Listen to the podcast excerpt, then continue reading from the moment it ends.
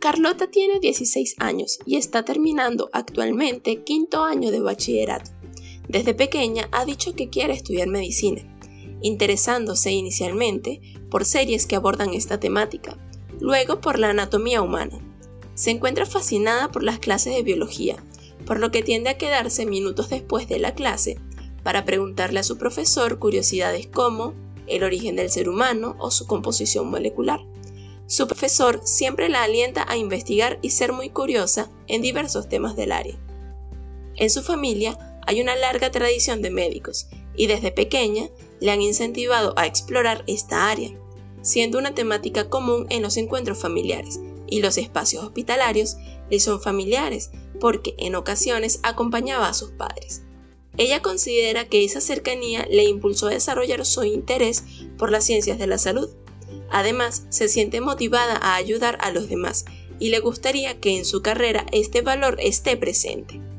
Su sueño es innovar en las instituciones de salud, convirtiéndolos en espacios actualizados y que aprovechen la tecnología para brindar atención de calidad a bajo costo, que le permita combinar la telemedicina y el uso de aplicaciones móviles como complemento al seguimiento médico tradicional.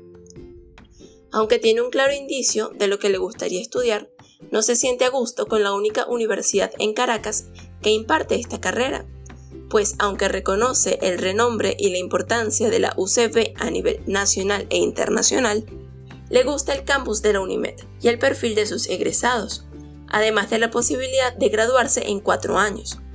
Además, medicina es una carrera que dura seis años y Carlota tiene el deseo de emigrar en el momento que culmine sus estudios a un país con mayor estabilidad política.